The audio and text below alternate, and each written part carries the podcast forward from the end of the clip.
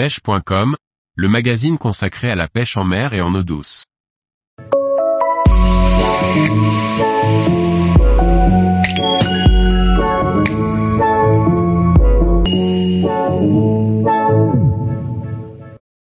Trois poissons à découvrir lors de voyages de pêche. Tarpon, picoque basse et saumon atlantique. Par Liquid Fishing. Partir pour un voyage de pêche, c'est pouvoir se mesurer à d'autres espèces de poissons. Découvrons trois poissons emblématiques et qui font rêver de nombreux pêcheurs, le tarpon, le picoque basse et le saumon atlantique.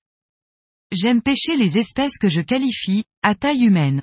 Ce que j'entends par ce terme, c'est que l'on a affaire à des espèces qui donnent de jolis combats sans que cela ne s'éternise et qu'elles soient facilement manipulables.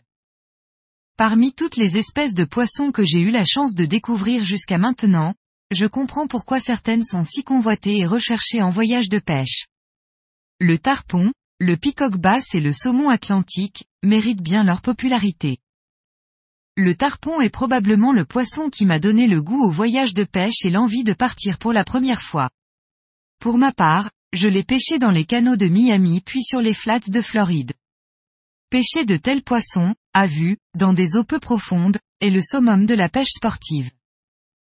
Si j'ai une destination à conseiller pour pêcher ce poisson, c'est bien celle-ci, ainsi que les pays situés dans les Caraïbes, où il est possible de les pêcher au leurre ou à la mouche. Plus d'informations sur la pêche du tarpon en Floride. J'ai découvert le peacock bass à Miami, où je suis tombé en amour pour ce poisson, tout simplement pour sa beauté et sa traque complexe et passionnante en pleine ville. Plus tard, j'ai décidé d'approfondir sa découverte en le recherchant dans son milieu d'origine, le Brésil et la Colombie, où j'ai pu rencontrer la puissance folle des gros spécimens.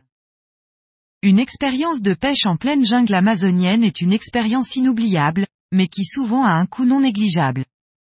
Le pêcher à Miami reste plus abordable et permet de découvrir cette espèce riche en couleurs. Plus d'informations sur la pêche du peacock bass en Colombie. Le cas du saumon atlantique est particulier. En effet, sa pêche n'a rien à voir avec le reste du fait qu'il ne se nourrit plus une fois qu'il est rentré dans la rivière. De plus, il faut avoir conscience que les saumons sont en rivière dans un seul but, se reproduire. De ce fait, la question de l'éthique peut se poser, c'est donc, de mon point de vue, une espèce à pêcher modérément. Quoi qu'il en soit, c'est un poisson qui ne laisse pas indifférent. Et même si un jour je me dis que je n'y retournerai pas, le lendemain j'ai déjà envie d'y retourner.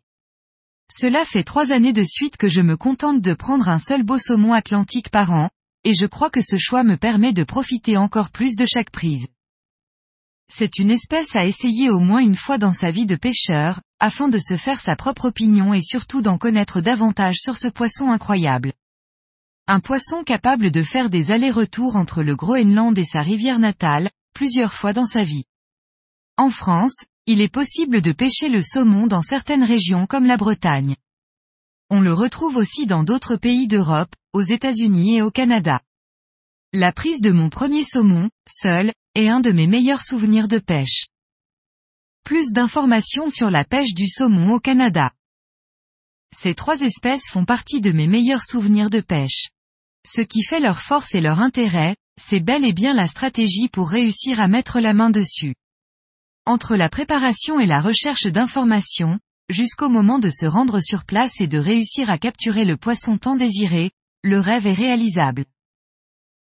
Tous les jours, retrouvez l'actualité sur le site pêche.com. Et n'oubliez pas de laisser 5 étoiles sur votre plateforme de podcast.